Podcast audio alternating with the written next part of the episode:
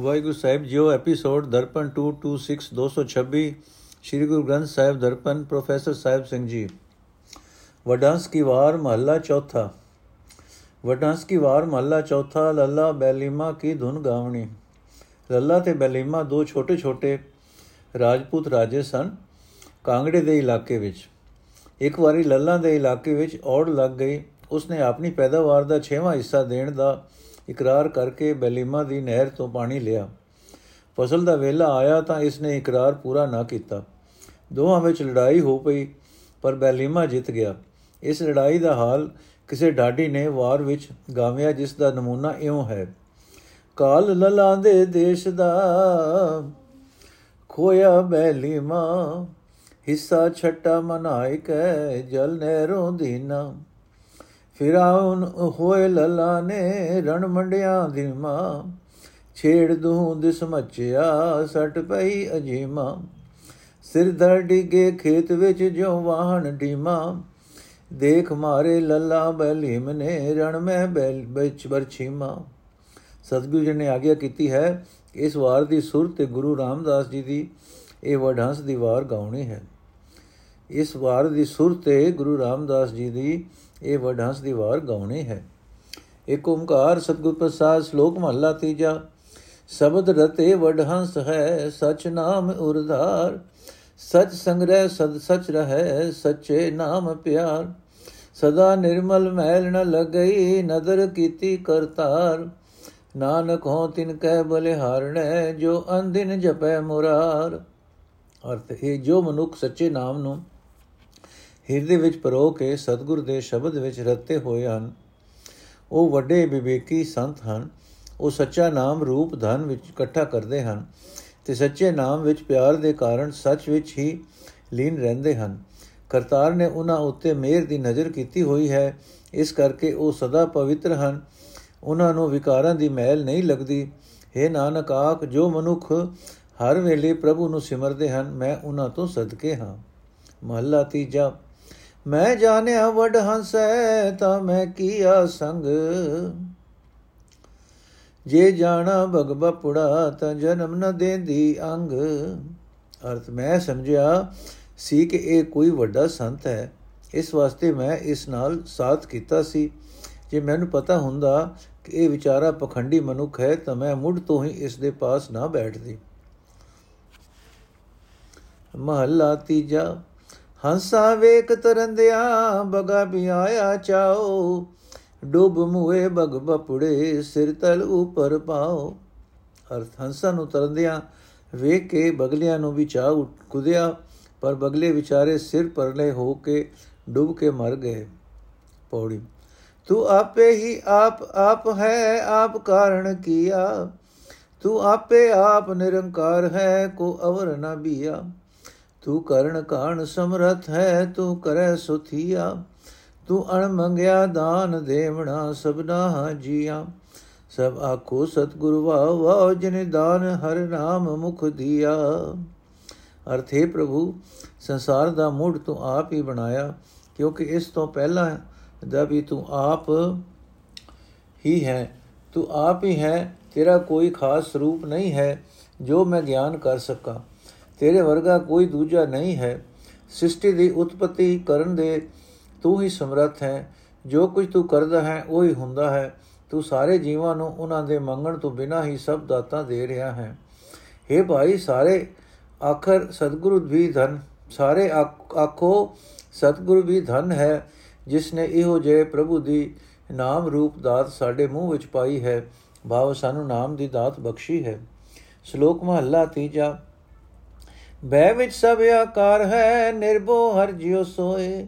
ਸਤਗੁਰ ਸੇਵਿਆ ਹਰ ਮਨ ਵਸੈ, ਤਿੱਥੇ ਬੋ ਕਦੇ ਨ ਹੋਏ। ਦੁਸ਼ਮਨ ਦੁਖ ਦੁਖ ਤਿਸਨੋ ਨੇੜ ਨ ਆਵੇ ਪੋ ਨ ਸਕੈ ਕੋਏ। ਗੁਰਮੁਖ ਮਨ ਵਿਚਾਰਿਆ, ਜੋ ਤਿਸ ਭਾਵੈ ਸੋ ਹੋਏ। ਨਾਨਕ ਆਪੇ ਹੀ ਪਤ ਰਖਸੀ, ਕਾਰਜ ਸਵਾਰੇ ਸੋਏ। ਨਾਨਕ ਆਪੇ ਹੀ ਪਤ ਰਖਸੀ, ਕਾਰਜ ਸਵਾਰੇ ਸੋਏ।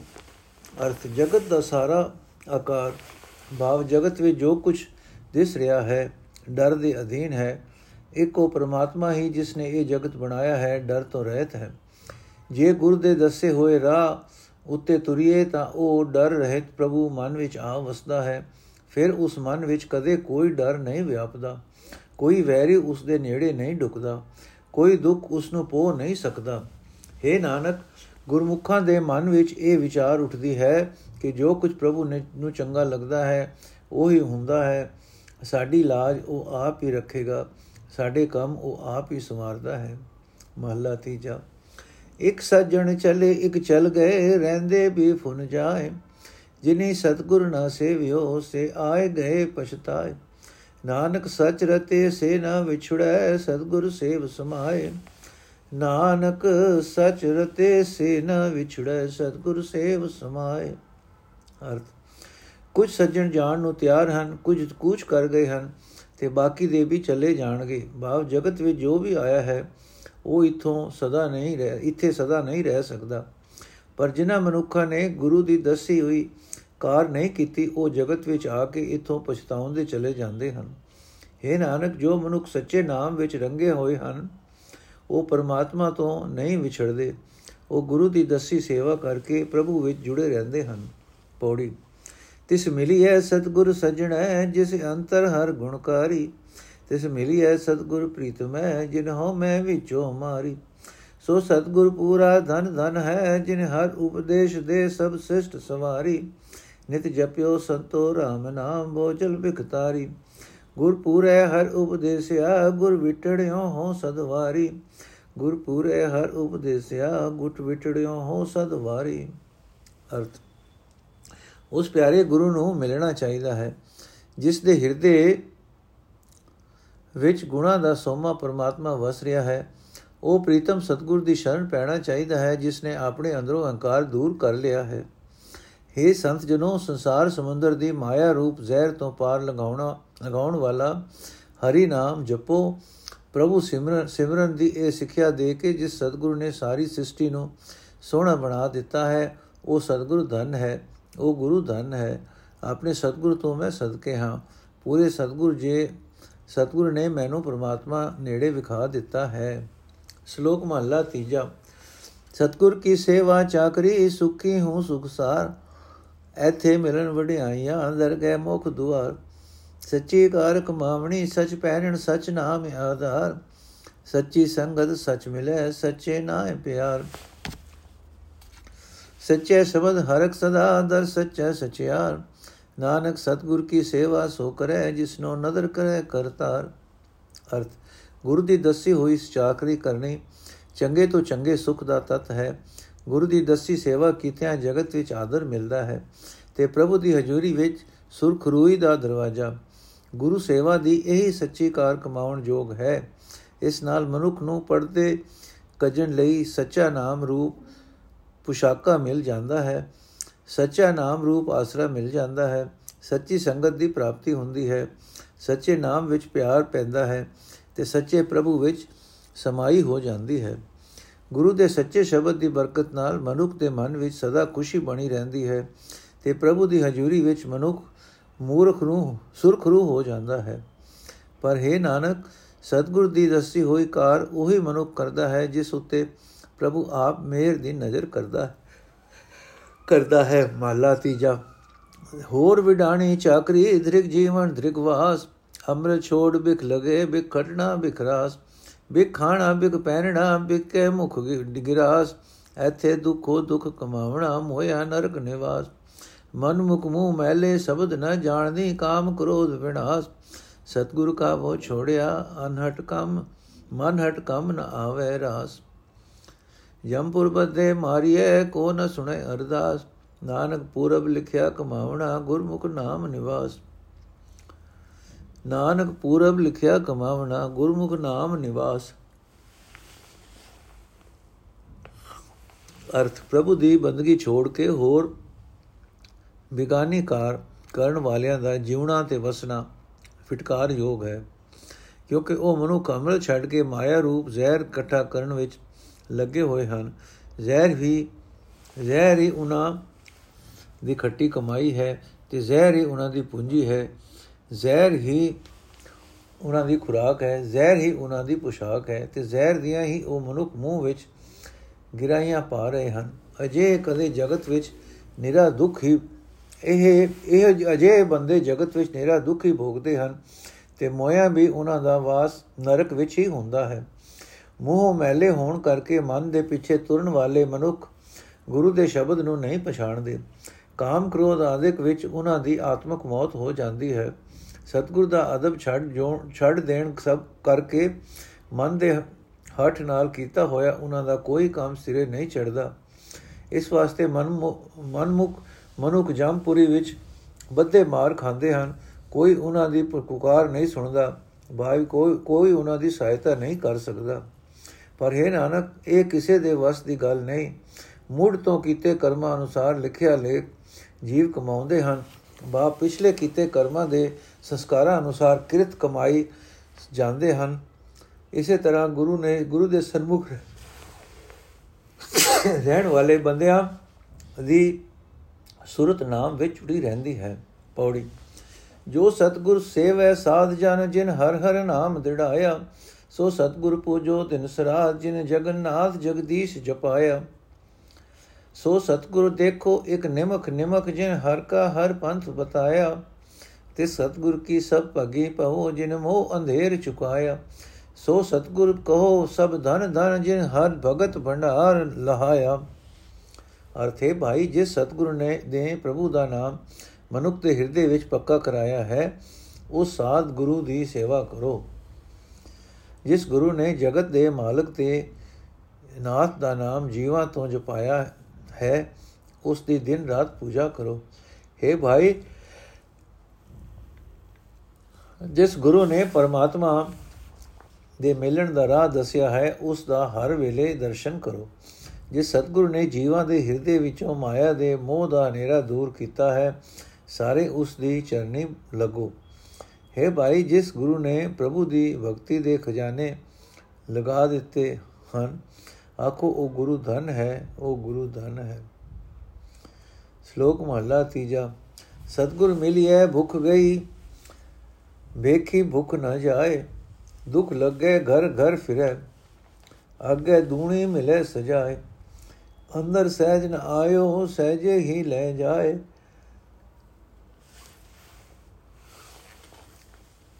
ਮਨ ਹਟ ਜਿਸ ਤੇ ਮੰਗਣਾ, ਲੈਣਾ ਦੁਖ ਬਨਾਏ ਇਸ ਵੇਖੇ ਥਾਉ ਗਿਰਹੋਂ ਭਲਾ, ਜਿੱਥੋਂ ਕੋ ਵਰਸਾਏ, ਸ਼ਬਦ ਰਤੇ ਇਨਾ ਸੋ ਜੀਪ, ਤਿਨਾ ਸੋ ਜੀਪ ਹੈ ਦੂਜੇ ਭਾਏ ਭਰਮ ਭੁਲਾਏ।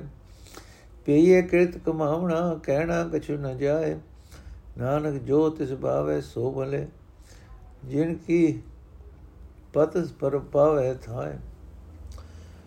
ਨਾਨਕ ਤੇ ਜੋ ਤਿਸ ਭਾਵੇ ਸੇ ਭਲੇ, ਜਿਨ ਕੀ ਪਤ ਪਾਵੇ ਥਾਏ। ਅਰਥ, ਗੁਰੂ ਨੂੰ ਮਿਲਿਆ ਹੀ ਮਨੁੱਖ ਦੇ ਮਨ ਦੀ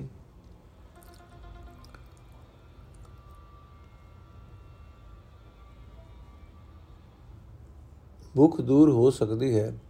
ਵੇਖਾ ਨਾਲ ਤ੍ਰਿਸ਼ਨਾ ਨਹੀਂ ਜਾਂਦੀ। ਵੇਖੀ ਸਾਧੂ ਤ੍ਰਿਸ਼ਨਾ ਦੇ ਦੁੱਖ ਵਿੱਚ ਕਲਪਦਾ ਹੈ। ਘਰ ਘਰ ਭਟਕਦਾ ਫਿਰਦਾ ਹੈ ਤੇ ਪਰਲੋਕ ਵਿੱਚ ਇਸ ਨਾਲੋਂ ਵੀ ਵਧੇਕ ਸਜ਼ਾ ਭੁਗਤਦਾ ਹੈ। ਦੇਖੋ, ਵੇਖੀ ਸਾਧੂ ਦੇ ਮਨ ਵਿੱਚ ਸ਼ਾਂਤੀ ਨਹੀਂ ਆਉਂਦੀ। ਜੇ ਸ਼ਾਂਤੀ ਦੀ ਬਰਕਤ ਨਾਲ ਉਹ ਜੋ ਕੁਝ ਕਿਸੇ ਨੂੰ ਕਿਸੇ ਪਾਸੋਂ ਮਿਲੇ, ਲੈ ਕੇ ਖਾ ਲੇ, ਭਾਵ ਤ੍ਰਿਪਤ ਹੋ ਜਾਏ, ਪਰ ਮਨ ਦੇ ਹੱਟ ਦੇ ਆਸਰੇ ਵਿਖਿਆ ਮੰਗਿਆ ਦੇਈ ਧਿਰੀ। ਦੋਹੇ ਧਿਰੀ ਕਲੇਸ਼ ਪੈਦਾ ਕਰਕੇ ਹੀ ਵਿਖਿਆ ਲਈਦੀ ਹੈ। ਇਸ ਵੇਖ ਨਾਲ ਨਾਲੋਂ ਗ੍ਰਸਤ ਚੰਗਾ ਹੈ ਕਿਉਂਕਿ ਇਥੋਂ ਮਨੁੱਖ ਆਪਣੀ ਆਸ ਪੂਰੀ ਕਰ ਸਕਦਾ ਹੈ। ਜੋ ਮਨੁੱਖ ਗੁਰੂ ਦੇ ਸ਼ਬਦ ਵਿੱਚ ਰਤੇ ਜਾਂਦੇ ਹਨ, ਉਹਨਾਂ ਨੂੰ ਉੱਚੀ ਸੂਝ ਪ੍ਰਾਪਤ ਹੁੰਦੀ ਹੈ, ਪਰ ਜੋ ਮਨੁੱਖ ਮਾਇਆ ਵਿੱਚ ਫਸੇ ਰਹਿੰਦੇ ਹਨ, ਉਹ ਭਟਕਦੇ ਹਨ। ਇਸ ਬਾਰੇ ਵੀ ਕੋਈ ਚੰਗੇ ਰਾਹ ਪਿਆ ਹੈ ਤੇ ਕੋਈ ਮੰਦੇ ਪਾਸੇ। ਇਸ ਬਾਰੇ ਕਿ ਕੋਈ ਚੰਗੇ ਰਾਹ ਪਿਆ ਹੈ ਕਿ ਕੋਈ ਮੰਦੇ ਪਾਸੇ ਕੁਝ ਆਖਿਆ ਨਹੀਂ ਜਾ ਸਕਦਾ। ਪਿਛਲੇ ਕੀਤੇ ਕਰਮਾਂ ਦੇ ਸੰਸਕਾਰਾਂ ਅਨੁਸਾਰ ਹੀ ਕਾਰ ਕਮਾਉਣੀ ਪੈਂਦੀ ਹੈ। हे ਨਾਨਕ, ਜੇ ਜੋ ਜੀਵ ਉਸ ਪ੍ਰਭੂ ਨੂੰ ਪਿਆਰੇ ਲੱਗਦੇ ਹਨ, ਉਹੀ ਚੰਗੇ ਹਨ। ਕਿਉਂਕਿ हे ਪ੍ਰਭੂ, ਤੂੰ ਉਹਨਾਂ ਦੀ ਇੱਜ਼ਤ ਇੱਜ਼ਤ ਵਿੱਚ ਇੱਜ਼ਤ ਥਾਏ ਪਾਉਂਦਾ ਹੈ, ਭਾਵ ਲਾਜ ਰੱਖਦਾ ਹੈ। ਮਹਲਾ ਤੀਜਾ, ਸਤਗੁਰ ਸੇਵੀਏ ਸਦਾ ਸੁਖ, ਜਨਮ ਮਰਨ ਦੁਖ ਜਾਏ, ਚਿੰਤਾ ਮੂਲ ਨਾ ਹੋਵੇ, ਅਚਿੰਤ ਵਸੈ ਮਨ ਆਏ। ਅੰਤਰ ਤੀਰਥ ਗਿਆਨ ਹੈ, ਸਤਗੁਰ ਧਿਆ 부ਝਾਏ ਮੈਲ ਗਈ ਮਨ ਨਿਰਮਲਾ ਹੋਆ ਅੰਮ੍ਰਿਤ, ਮੈਲ ਗਈ ਮਨ ਨਿਰਮਲ, ਹੋਆ ਅੰਮ੍ਰਿਤਸਰ ਤੀਰਥ ਨਾਏ। ਸਜਣ ਮਿਲੇ ਸਜਣਾ, ਸੱਚੇ ਸ਼ਬਦ ਸੁਭਾਏ। ਗਰੀ ਪਰਚਾ ਪਾਇਆ, ਜੋਤੀ ਜੋਤ ਮਿਲਾਏ। ਪਾਖੰਡ ਜਮਕਾਲ ਨ ਛੋੜੀ ਲੈ ਜਾਸੀ ਪਤ ਗਵਾਏ।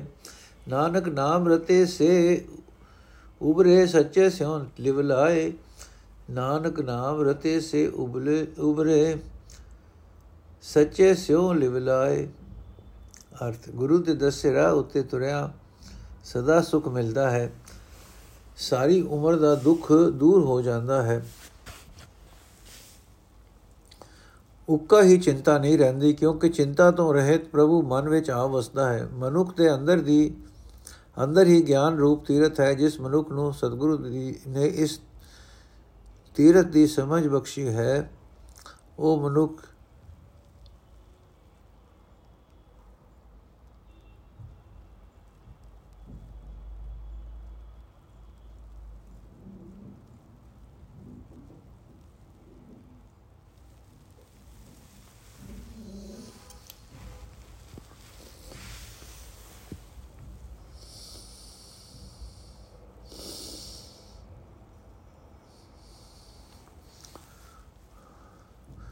ਗੁਰੂ ਦੇ ਦੱਸੇ ਰਾਹ ਉਤੇ ਤੁਰਿਆ ਸਦਾ ਸੁਖ ਮਿਲਦਾ ਹੈ, ਸਾਰੀ ਉਮਰ ਦਾ ਦੁੱਖ ਦੂਰ ਹੋ ਜਾਂਦਾ ਹੈ, ਉੱਕਾ ਹੀ ਚਿੰਤਾ ਨਹੀਂ ਰਹਿੰਦੀ ਕਿਉਂਕਿ ਚਿੰਤਾ ਤੋਂ ਰਹਿਤ ਪ੍ਰਭੂ ਮਨ ਵਿੱਚ ਆ ਵਸਦਾ ਹੈ। ਮਨੁੱਖ ਦੇ ਅੰਦਰ ਹੀ ਗਿਆਨ ਰੂਪ ਤੀਰਥ ਹੈ, ਜਿਸ ਮਨੁੱਖ ਨੂੰ ਸਤਿਗੁਰੂ ਨੇ ਇਸ ਤੀਰਥ ਦੀ ਸਮਝ ਬਖਸ਼ੀ ਹੈ। ਉਹ ਮਨੁੱਖ ਨਾਮ ਅੰਮ੍ਰਿਤ ਦੇ ਸਰੋਵਰ ਵਿੱਚ ਅੰਮ੍ਰਿਤ ਦੇ ਤੀਰਥ ਤੇ ਨਹਾਉਂਦਾ ਹੈ ਤੇ ਉਸ ਦਾ ਮਨ ਪਵਿੱਤਰ ਹੋ ਜਾਂਦਾ ਹੈ। ਮਨ ਦੇ ਵਿਕਾਰਾਂ ਦੀ ਮਹਿਲ ਦੂਰ ਹੋ ਜਾਂਦੀ ਹੈ, ਸਤਿਗੁਰੂ ਦੇ ਸੱਚੇ ਸ਼ਬਦ ਦੀ ਬਰਕਤ ਨਾਲ ਸੁੱਤੇ ਹੀ ਸਤਸੰਗੀ ਸੰਗਿਆਂ ਨੂੰ ਸਤਸੰਗੀ ਸਤਸੰਗੀਆਂ ਨੂੰ ਮਿਲਦੇ ਹਨ। ਸਤਸੰਗ ਦੀ ਰਾਹੀਂ ਪ੍ਰਭੂ ਵਿੱਚ ਬਿਰਤੀ ਜੋੜ ਕੇ ਹਿਰਦੇ ਰੂਪ ਵਿੱਚ, ਹਿਰਦੇ ਰੂਪ ਘਰ ਵਿੱਚ ਉਹਨਾਂ ਨੂੰ ਪ੍ਰਭੂ ਸਿਮਰਨ ਰੂਪ ਆਹਰ ਮਿਲ ਜਾਂਦਾ ਹੈ। ਪਰ ਪਖੰਡ ਕੀਤਿਆਂ ਮੌਤ ਦਾ ਸਹਿਮ ਨਹੀਂ ਛੱਡਦਾ। ਪਖੰਡ ਦੀ ਇੱਜ਼ਤ ਮਿਟਾ ਕੇ ਮੌਤ ਇਸ ਨੂੰ ਲੈ ਤੁਰਦੀ ਹੈ। हे ਨਾਨਕ, ਜੋ ਮਨੁੱਖ ਨਾਮ ਵਿੱਚ ਰੰਗੇ ਹੋਏ ਹਨ, ਉਹ ਸਦਾ ਸਥਿਰ ਰਹਿਣ ਵਾਲੇ ਪ੍ਰਭੂ ਦੇ ਚਰਨਾਂ ਵਿੱਚ ਜੁਗਤ ਜੋੜ ਕੇ ਇਸ ਸਹਿਮ ਤੋਂ ਬਚ ਜਾਂਦੇ ਹਨ। ਪੌੜੀ। ਤਿਤ ਜਾਏ ਬਹੁ ਸਤ ਸੰਗਤੀ ਜਿਤੇ ਹਰ ਕਾ ਹਰ ਨਾਮ ਬਿਲੋਈਐ ਸਹਿਜੇ ਹੀ ਹਰ ਨਾਮ ਦੇ। ਸਹਿਜੇ ਹੀ ਹਰ ਨਾਮ ਲਿਓ, ਹਰ ਤਤ ਨਾ ਖੋਈਐ। ਨਿਤ ਜਪਿਓ ਹਰ ਹਰ ਦਿਨ ਸਰਾਤ, ਹਰ ਦਰਗਹਿ ਢੋਈਐ। ਸੋ ਪਾਏ ਪੂਰਾ ਸਤਿਗੁਰੂ, ਜਿਸ ਦੁਰਮਸਤਕ ਲਈ ਲਾਟ ਲਿਖੋਈ ਹੈ, ਤਿਸ ਗੁਰ ਕੋ ਸਭ ਨਮਸਕਾਰ ਕਰੋ, ਜਿਨ ਹਰ ਕੀ ਹਰ ਕਾਲ ਗਲੋਈ ਹੈ। ਤਿਸ ਗੁਰ ਕੋ ਸਭ ਨਮਸਕਾਰ ਕਰੋ, ਜਿਨ ਹਰ ਕੀ ਹਰ ਕਾਲ ਗਲੋਈ ਹੈ। ਅਰਥ, ਹੈ ਭਾਈ ਉਹ ਉਸ ਸਤਸੰਗ ਵਿੱਚ ਜਾ ਕੇ ਬੈਠੋ, ਜਿੱਥੇ ਪ੍ਰਭੂ ਦੇ ਨਾਮ ਦੀ ਵਿਚਾਰ ਹੁੰਦੀ ਹੈ। ਉੱਥੇ ਜਾ ਕੇ ਮਨ ਟਿਕਾ ਕੇ ਹਰੀ ਦਾ ਨਾਮ ਜਪੋ, ਤਾਂ ਜੋ ਨਾਮ ਤਤ ਖੁਸ਼ ਖੁਸ਼ ਨਾ ਜਾਏ। ਸਤਸੰਗ ਵਿੱਚ ਸਦਾ ਦਿਨ ਰਾਤ ਹਰੀ ਦਾ ਨਾਮ ਜਪੋ, ਇਹ ਨਾਮ ਰੂਪ ਢੋਆ ਲੈ ਕੇ ਹੀ ਪ੍ਰਭੂ ਦੀ ਹਜ਼ੂਰੀ ਵਿੱਚ ਅਪੜੀਦਾ ਹੈ। ਪਰ ਸਤਸੰਗ ਵਿੱਚ ਵੀ ਉਸੇ ਮਨੁੱਖ ਨੂੰ ਪੂਰਾ ਗੁਰੂ ਲੱਭਦਾ ਹੈ, ਜਿਸ ਦੇ ਮੱਥੇ ਉੱਤੇ ਦੁਰੋਂ ਭਲੇ ਕਰਮਾਂ ਦੇ ਸੰਸਕਾਰਾਂ ਦਾ ਲੇਖ ਲਿਖਿਆ ਹੋਇਆ ਹੈ। ਇਹ ਭਾਈ, ਸਾਡੇ ਉਸ ਪ੍ਰਭੂ ਗੁਰੂ ਨੂੰ ਜਿਸ ਸਿਰ ਨਿਵਾਓ ਸਾਰੇ ਉਸ ਗੁਰੂ ਨੂੰ ਸਿਰ ਨਿਵਾਓ ਜੋ ਸਦਾ ਪ੍ਰਭੂ ਦੀ ਸਿਫਤ ਸਲਾਹ ਦੀਆਂ ਗੱਲਾਂ ਕਰਦਾ ਹੈ। ਸ਼ਲੋਕ ਮਹਲਾ ਤੀਜਾ। ਸਗਲ ਸੱਜਣ ਮਿਲੇ ਸਜਣਾ ਜਿਨ ਸਤਗੁਰੂ ਨਾਲ ਪਿਆਰ। ਮਿਲ ਪ੍ਰੀਤਮ ਤੇ ਨਿਧਿਆਇਆ ਸੱਚੇ ਪ੍ਰੇਮ ਪਿਆਰ। ਮਾਨੀ ਤੇ ਮਨ ਮਾਰਿਆ ਗੁਰ ਕੇ ਸਬਦ ਪਾਰ ਇਹ ਸੱਜਣ ਮਿਲੇ ਨਾ ਵਿਛੜਾ ਜੇ ਆਖੇ ਜੇ ਆਖ ਆਪ ਮਿਲੇ ਕਰਤਾਰ। ਇਕ ਨਾ ਦਰਸ਼ਨ ਕੀ ਪ੍ਰਤੀਤ ਨਾ ਆਈਆ ਸ਼ਬਦ ਨਾ ਕਰੇ ਵਿਚਾਰ। ਵਿਛੜਿਆ ਕਾ ਕਿਆ ਵਿਛੜਿਆ ਜਿਨਾ ਦੂਜੇ ਭਾਏ ਪਿਆਰ। ਮਨੁਖ ਸੇਤੀ ਦੋਸਤੀ। ਮਨਮੁਖ ਸੇਤੀ ਦੋਸਤੀ ਥੋੜੜਿਆ ਦਿਨ ਚਾਰ। ਇਸ ਪ੍ਰੀਤੀ ਟੁੱਟਦੀ ਬਿਲਮ ਨਾ ਹੋਵਈ, ਇਹ ਦੋਸਤੀ ਚਲ ਚਲਨ ਵਿਕਾਰ। ਜਿਨਾ ਅੰਦਰ ਸੱਚੇ ਕਾ ਬੋ ਨਾਹੀ, ਨਾਮ ਨ ਕਰੇ ਪਿਆਰ। ਨਾਨਕ ਤਿਨ ਕੋ ਕਿਆ ਕੀਚੈ ਦੋਸਤੀ, ਜੇ ਆਪ ਬੁਲਾਏ ਕਰਤਾਰ। ਅਰਥ, ਜਿਨ੍ਹਾਂ ਸਤਸੰਗੀਆਂ ਦਾ ਗੁਰੂ ਨਾਲ ਪ੍ਰੇਮ ਹੁੰਦਾ ਹੈ, ਉਹ ਸਤਸੰਗੀਆਂ ਨੂੰ ਮਿਲਦੇ ਹਨ। ਸਤਸੰਗੀਆਂ ਨੂੰ ਮਿਲ ਕੇ ਉਹ ਹੀ ਮਨੁੱਖ ਪ੍ਰਭੂ ਪ੍ਰੀਤਮ ਨੂੰ ਸਿਮਰਦੇ ਹਨ, ਕਿਉਂਕਿ ਸੱਚੇ ਪ੍ਰੇਮ ਵਿੱਚ ਉਹਨਾਂ ਦੀ ਬਿਰਤੀ ਜੁੜੀ ਰਹਿੰਦੀ ਹੈ। ਸਤਿਗੁਰ ਦੇ ਅਪਾਰ ਸ਼ਬਦ ਦੀ ਬਰਕਤ ਨਾਲ ਉਹਨਾਂ ਦਾ ਮਨ ਆਪਣੇ ਆਪ ਤੋਂ ਹੀ ਪ੍ਰਭੂ ਵਿੱਚ ਪਤੀ ਜਾਂਦਾ ਹੈ। ਅਜੇ ਸਤਸੰਗੀ ਮਨੁੱਖ ਇੱਕ ਵਾਰੀ ਮਿਲੇ ਹੋਏ ਫਿਰ ਵਿਛੜਦੇ ਨਹੀਂ ਹਨ, ਕਿਉਂਕਿ ਕਰਤਾਰ ਨੇ ਆਪ ਉਹਨਾਂ ਨੂੰ ਮਿਲਾ ਦਿੱਤਾ ਹੈ। ਇਹਨਾਂ ਵਿਛੜੇ ਹੋਇਆਂ ਨੂੰ ਪ੍ਰਭੂ ਦੇ ਦੀਦਾਰ ਦਾ ਯਕੀਨ ਹੀ ਨਹੀਂ ਬਜਦਾ ਕਿਉਂਕਿ ਉਹ ਗੁਰੂ ਦੇ ਸ਼ਬਦ ਵਿੱਚ ਕਦੇ ਵਿਚਾਰ ਹੀ ਨਹੀਂ ਕਰਦੇ। ਇੱਕ ਨਾ ਵਿਛੜੇ ਹੋਇਆਂ ਨੂੰ ਪ੍ਰਭੂ ਦੇ ਦੀਦਾਰ ਦਾ ਯਕੀਨ ਹੀ ਨਹੀਂ ਬਜਦਾ ਕਿਉਂਕਿ ਉਹ ਗੁਰੂ ਦੇ ਸ਼ਬਦ ਵਿੱਚ ਕਦੇ ਵਿਚਾਰ ਹੀ ਨਹੀਂ ਕਰਦੇ। ਪਰ ਜਿਨ੍ਹਾਂ ਮਨੁੱਖਾਂ ਦੀ ਸੂਰਤ ਸਦਾ ਮਾਇਆ ਦੇ ਮੋਹ ਵਿੱਚ ਜੁੜੀ ਰਹਿੰਦੀ ਹੈ ਉਹਨਾਂ ਪ੍ਰਭੂ ਤੋਂ ਵਿਛੜੇ ਹੋਇਆਂ ਦਾ ਹੋਰ ਵਿਛੋੜਾ ਵੀ ਕੀ ਹੋਣਾ ਹੋਇਆ? ਭਾ ਮਾਇਆ ਵਿੱਚ ਫਸੇ ਰਹਿਣ ਕਰਕੇ ਉਹ ਪਰਮਾਤਮਾ ਨਾਲੋਂ ਵਿਛੋੜਾ ਮਹਿਸੂਸ ਹੀ ਨਹੀਂ ਕਰਦੇ। ਜੋ ਮਨੁੱਖ ਆਪਣੇ ਮਨ ਦੇ ਪਿੱਛੇ ਤੁਰਦਾ ਹੈ, ਉਸ ਨਾਲ ਮਿੱਤਰਤਾ ਥੋੜੇ ਹੀ 2-4 ਦਿਨ ਲਈ ਹੀ ਰਹਿ ਸਕਦੀ ਹੈ। ਇਹ ਮਿੱਤਰਤਾ ਦੇ ਟੁੱਟਿਆਂ, ਟੁੱਟਦਿਆਂ ਚਿਰ ਨਹੀਂ ਲੱਗਦਾ। ਉਹ ਵੀ ਇਸ ਮਿੱਤਰਤਾ ਵਿੱਚੋਂ ਬੁਰਾਈਆਂ ਹੀ ਨਿਕਲਦੀਆਂ ਹਨ। हे ਨਾਨਕ, ਜਿਨ੍ਹਾਂ ਮਨੁੱਖਾਂ ਦੇ ਹਿਰਦੇ ਵਿੱਚ ਪਰਮਾਤਮਾ ਦਾ ਡਰ ਨਹੀਂ ਜੋ ਪਰਮਾਤਮਾ ਦੇ ਨਾਮ ਵਿੱਚ ਕਦੇ ਪਿਆਰ ਨਹੀਂ ਪਾਉਂਦੇ, ਉਹਨਾਂ ਨਾਲ ਸਾਂਝ ਪਾਉਣੀ ਹੀ ਨਹੀਂ ਚਾਹੀਦੀ। ਮਹਲਾ ਤੀਜਾ। ਇੱਕ ਸਦਾ ਇੱਕ ਤੇ ਰੰਗ ਰਹੇ, ਤਿਨ ਕੈ ਹੋ ਸਦ ਬਲੇ ਹਾਰੇ ਜਾਓ ਤਨ ਮਨ ਧਨ ਅਰਪੀ, ਤਿਨ ਕੋ ਨਿਵ ਨਿਵ ਲਾਗੋ ਪਾਏ। ਤਿਨ ਮਿਲਿਆ ਮਨ ਸੰਤੋਖੀਏ ਤ੍ਰਿਸ਼ਨਾ ਭੁਖ ਸਭ ਜਾਏ। ਨਾਨਕ ਨਾਮ ਰਤੇ ਸੁਖੀਏ, ਸਦਾ ਸੱਚੇ ਸਿਉ ਲਿਵ ਲਾਏ। ਅਰਥ ਕਈ ਵਡਭਾਗੀ ਮਨੁੱਖ ਇੱਕ ਪ੍ਰਭੂ ਦੇ ਰੰਗ ਵਿੱਚ ਹੀ ਮਸਤ ਰਹਿੰਦੇ ਹਨ। ਮੈਂ ਉਹਨਾਂ ਤੋਂ ਕੁਰਬਾਨ ਹਾਂ। ਮੇਰਾ ਚਿੱਤ ਕਰਦਾ ਹੈ, ਆਪਣਾ ਤਨ, ਮਨ, ਧਨ ਉਹਨਾਂ ਦੀ ਭੇਟ ਕਰਦਿਆਂ ਤੇ ਨਿਉ ਨਿਉ ਕੇ ਉਹਨਾਂ ਦੀ ਪੈਰੀ ਲੱਗਾ। ਉਹਨਾਂ ਨੂੰ ਮਿਲਿਆ ਮਨ ਨੂੰ ਠੰਡ ਪੈਂਦੀ ਹੈ, ਸਾਰੀ ਤ੍ਰਿਸ਼ਨਾ ਤੇ ਭੁੱਖ ਦੂਰ ਹੋ ਜਾਂਦੀ ਹੈ। हे ਨਾਨਕ, ਨਾਮ ਵਿੱਚ ਵਿਜੇ ਹੋਏ ਮਨੁੱਖ, ਸੱਚੇ ਪ੍ਰਭੂ ਨਾਲ ਚਿੱਤ ਜੋੜ ਕੇ ਸਦਾ ਸੁਖਾਲੇ ਰਹਿੰਦੇ ਹਨ। ਪੌੜੀ। ਤਿਸ ਗੁਰ ਕੋ ਹਉ ਵਾਰਿਆ, ਜਿਨ ਹਰ ਕੀ ਹਰ ਕਥਾ ਸੁਣਾਈ, ਤਿਸ ਗੁਰ ਕੋ ਸਦ ਬਲੇ ਹਰਨੇ ਜਿਨ ਹਰ ਸੇਵਾ ਬਣਤ ਬਣਾਈ।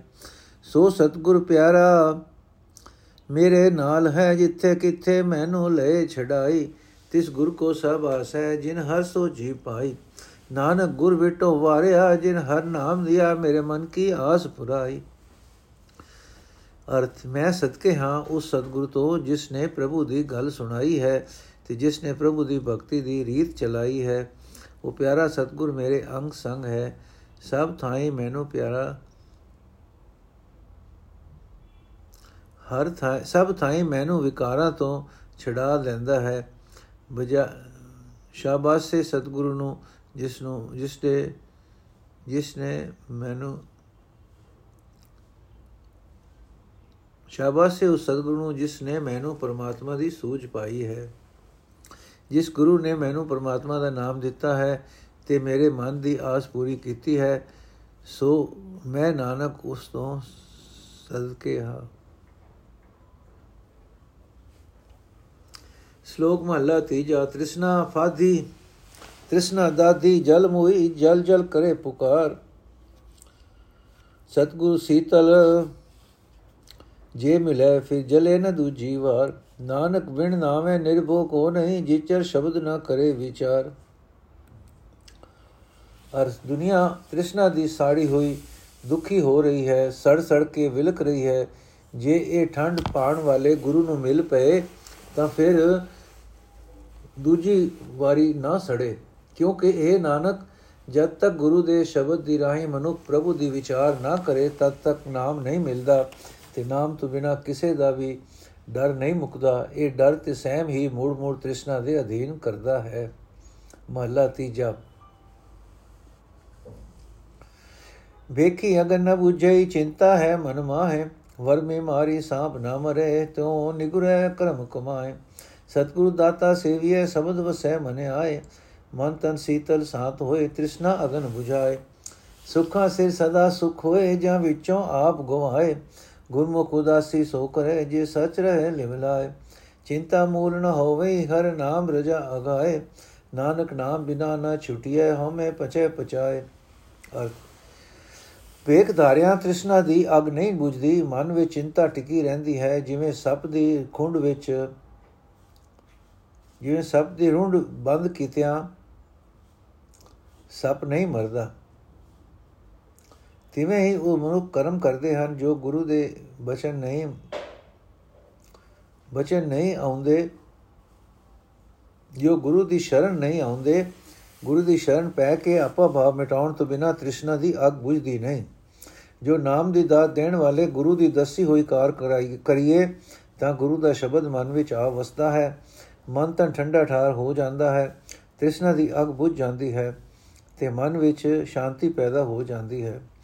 ਗੁਰੂ ਦੀ ਸੇਵਾ ਵਿੱਚ ਜਦੋਂ ਮਨੁੱਖ ਹੰਕਾਰ ਦੂਰ ਕਰਦਾ ਹੈ, ਤਾਂ ਸਭ ਤੋਂ ਸਭ ਤੋਂ